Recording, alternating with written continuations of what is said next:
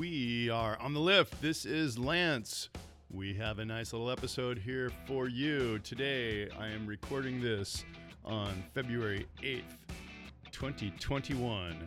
We've got postcards from Dan, a new little thing we're going to do over the next month while Dan follows his dream of spending a significant amount of time in a mountain town and taking a break from the usual grind. We're also going to hear about snow guns, backyard do it yourself snowmaking, and we're going to have a classic Huck It or Chuck It. So stay tuned. Here we go.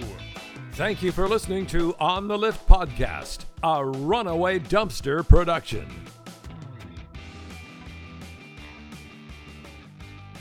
Live from Greenwater Studios, this is On the Lift Podcast, your weekly show that is ultimately about skiing. This is the show that ducks the rope, earns some turns, dances in ski boots, poaches hot tubs, closes the bar, and still makes it on the first chair. Here's your hosts, two dudes who rip the pow, shred the gnar, and tell the tales Lance Hester and Michael Gore. All right, so we are back on the lift. Lance here. I'm going to give you a little preview to this little section we're going to run for the next four or five weeks called Postcards from Dan. My good friend and Mike's good friend, Dan Glover, and his wife, Lori Glover, are spending the month of February and the first part of March in Utah, just south of Salt Lake. Dan's a long-time skier, lifelong skier, and this is just something he's wanted to do. He wanted to spend a month, you know, kind of kind of follow that dream, but do it in a, a calculated way. Do it in a way that's going to be soul satisfying, but but you know, do all he could to um, to dot I's and cross T's and keep his job and and those sorts of things. So, anyways, Dan's got a great start to his story that you're going to hear from uh, in just a couple minutes here. Um, now, I need to apologize to the listeners because I had what I thought was a fantastic recording of Dan's first three hours of his drive. Not that I recorded three hours of him driving, but him summarizing it. And I'm probably going to have to have him come back to it because only Dan, Dan could tell the tale about leaving his home in Gig Harbor, Washington, and getting um, only three hours along his 15 hour roughly drive when he had some major major vehicle uh, issues, some some mechanical issues on on the car he's driving. Long story short, within two hours of pulling the car into the Ford dealership and literally abandoning it there and telling the guy he'll pick it up in a month and hopefully he can have it fixed by then. And after negotiating with a couple car dealers for a couple uh, on potentially purchasing a car right there on the spot, Dan and Lori made their way to the Pasco airport where they were able to find, uh, uh, I think it's an excursion that met their requirements. It had rails so that they could put the uh, the rooftop box on it. It had a trailer hitch, and it had plenty of room for you know whatever, putting other people in the car and going up to the mountain whenever they decided to go skiing. So, with that unfortunate uh, recording problem that I think was probably my fault, but I'm not sure. Um, we have the tale of Dan and Lori heading to Salt Lake to just at the base of the Little Cottonwood Canyon where their story is going to begin as soon as they arrive. They're actually arriving right now and moving into their house. This recording is Dan documenting um, the planning that went into it as, uh, as as he's been looking forward to this trip for months now. So here we go. So last March, Lori and I were on a trip down to Utah. We were staying in Park City, skiing at Deer Valley, and uh, you know on the on our icon pass deal. And one day into a three-day trip, um, the mountains all shut down for COVID.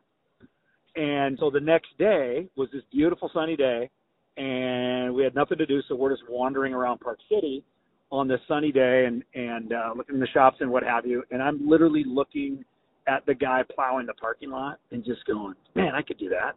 I could. And finally, Lori turns to me and just says, you need to figure out how to make that happen. You either need to work for your current company from here, or you need to um, quit your job and get a job down here plowing the parking lot or something like that. And without saying it, she's like, I've been listening to this for 30 years. you need to figure out how to make this work so you can move to a mountain town. I'm tired of listening to you. Um, so, uh, so I come back, and of course, then everybody goes into full COVID mode where um, working from home, and and you know, I'm in the construction business. We don't do. It's kind of hard to work from home. However, we did the same thing. We got everybody laptops and started making that happen.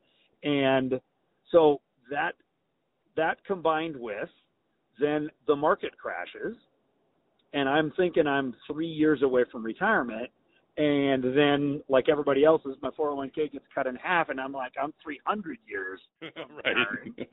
and at the same time, I'm reading a book you may be familiar with called um, "The Ruthless Elimination of Hurry," and uh-huh. uh, the chapter I happened to be reading was basically about um, you know leaps of faith, doing what makes you feel uncomfortable, you know, say why not, don't say why, those kinds of things. Uh-huh. So I'm like, you know what? Maybe I really can make this thing happen. I should look into it. So then I spend a couple of weeks literally looking for jobs at the University of Utah and um, and other contractors and those sorts of things down there, and, and just starting to explore that. Right. Kind of in preparation for talking to um, uh, the, the, the Mike Suzuki, who I work for, and saying, hey, look, here's the deal. I need to do this for my mental health and for myself and for my marriage and for my kids and everybody else. And this is just something I got to do. And I'm thinking, you know what? I might literally be working now till I'm 75, not 60. So I need to do this now while I can still do it, right? Um, sure.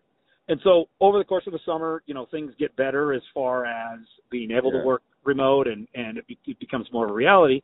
So I get everything uh, teed up in about September. I mean, I even went rented the. Uh, I mean, I rented the house, um, found that, got all that stuff kind of done by around the first of October, and then I went to my bosses and presented my plan to them.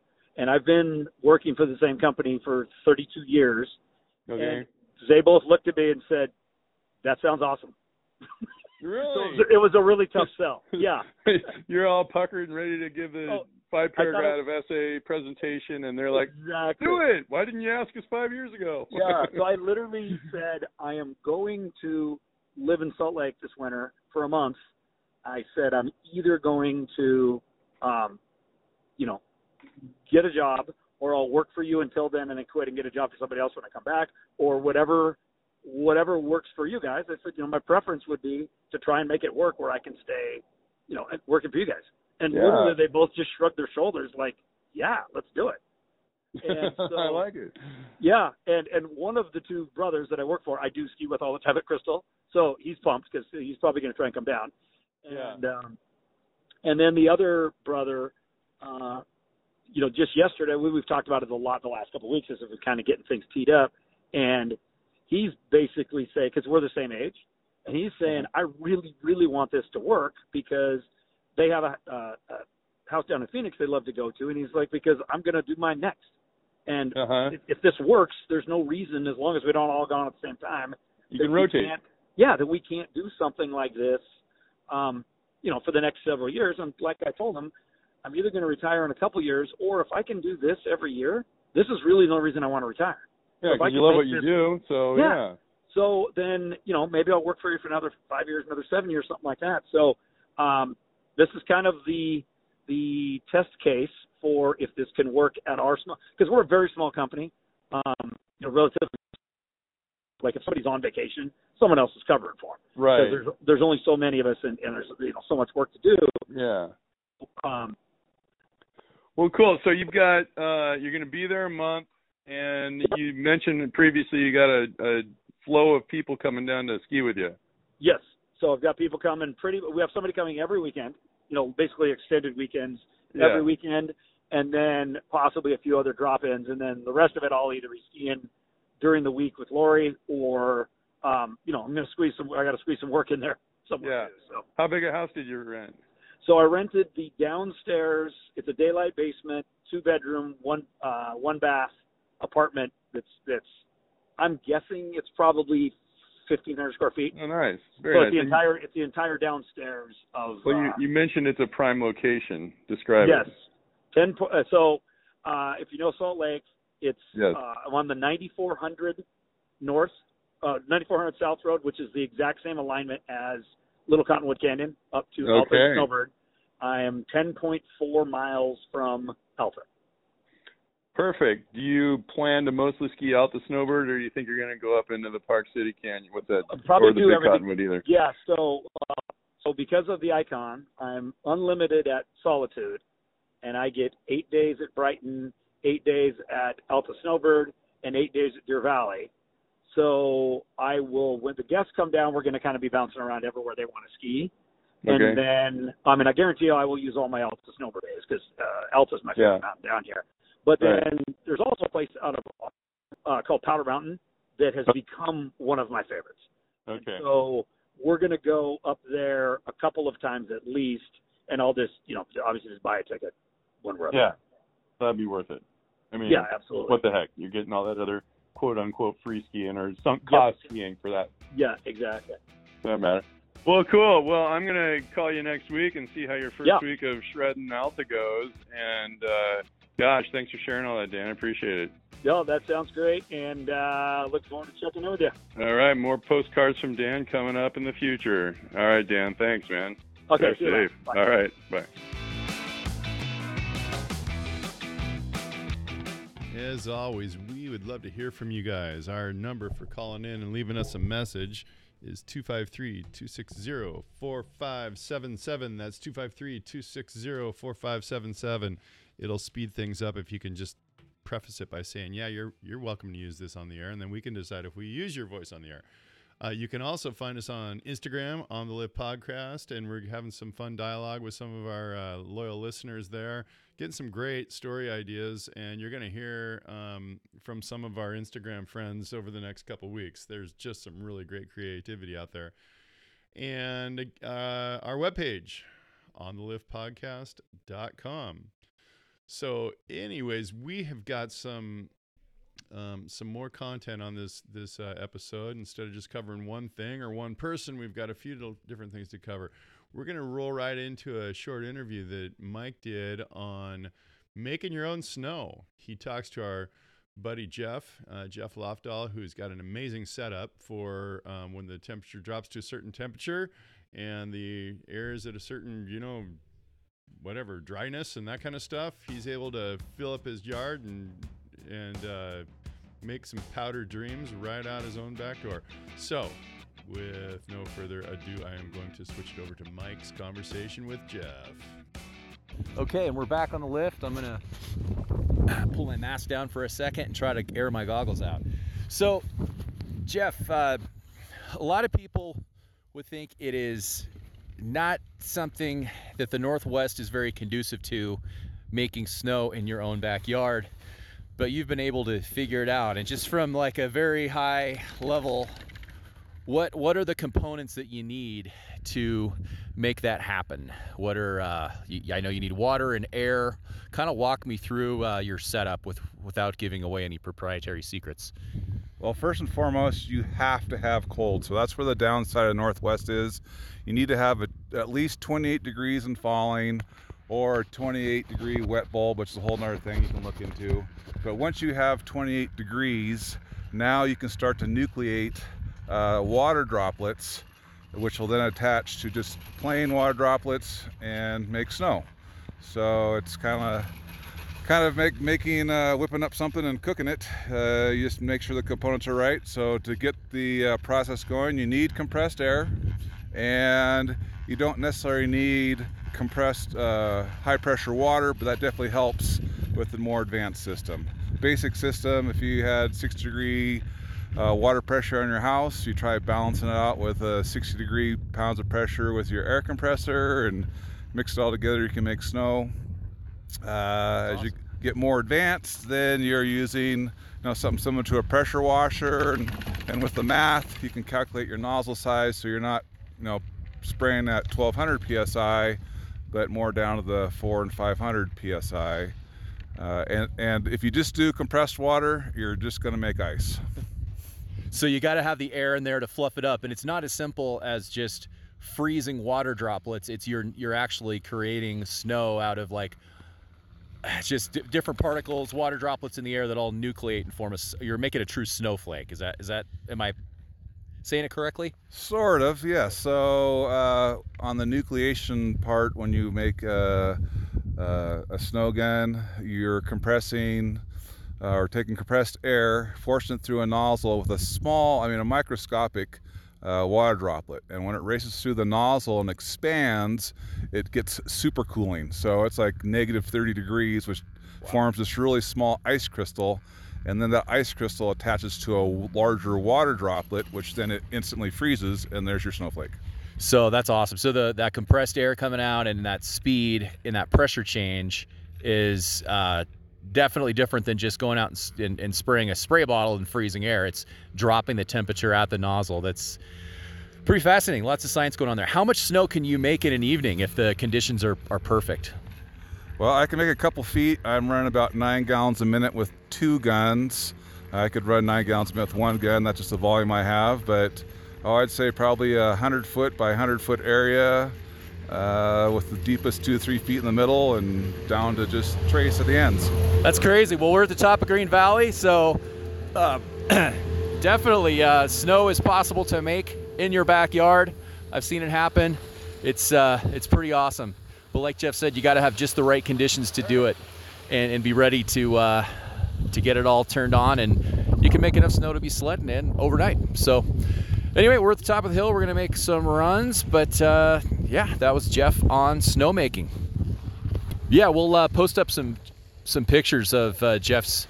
Not only does he have the infrastructure to make snow, but he spent a lot of time in the summer dialing in a perfect uh, ski slope in his backyard. So um, we'll, we'll post up some pictures of man-made snow there, plus when nature helped us out a little bit and we were getting powder turns. So heading down the hill. Snowmaking, how cool. Yeah, Jeff's really got that thing dialed in. We'll put some pictures on the site.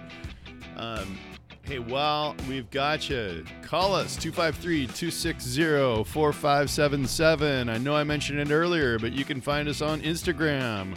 Leave us a message there. And also our website, ontheliftpodcast.com. Mike's got one final huck it or chuck it, and that will be it for the day. Thanks for tuning in, all you great listeners. We love you. All right, we're liking Green Valley this morning. We're back on it. So I've got Eric with me here. Eric, uh, I'm going to ask you to uh, participate in our new segment of the show called Huck It or Chuck It. Okay. You're familiar with how Huck It or Chuck It works, right? Of course. First of all, tell me a little bit about yourself, Eric. Uh, I'm 18. I've been skiing crystal my whole life, and uh, it's home. Nice, nice. Me too. So we're a multi generational uh, crystal skiers here. Huck it or chuck it, skiing in onesies. I'm talking about like you know the uh, the guy you see with the full on eagle on the back, Captain USA outfit, or Mustache. the yeah, and the the fake Oakley blades. Oh, I said huck it. Huck it, Yeah. definitely. And what what about the is you just think they're inspiring to see people I think it just changes everyone's demeanor. If someone sees a guy like that, you're just like, you know, that's what we like to see. That's someone who really likes just to carve them out. Go hard. I I say okay, okay. I I I, I get you on that. I think I think I'll say huck it if it's a special like if it snowed a bunch, Mm, yeah. then uh, then I'd say go for it. Um, got one more for you. Wearing a wearing a snorkel on your goggle strap on powder days. You gotta huck it. Oh, you got to send that so hard. Yeah, definitely. Oh yeah. Okay. Well, thanks for playing, Eric. You got anything you want to uh, promote? Go check out a YouTube channel called Salmon Slayers TV. We have excellent fishing content. If you're into fishing, Salmon Slayers TV on YouTube. They're also you can hit them up on the gram. Uh, fish with these guys a lot, so if you're into fishing as well, check them out.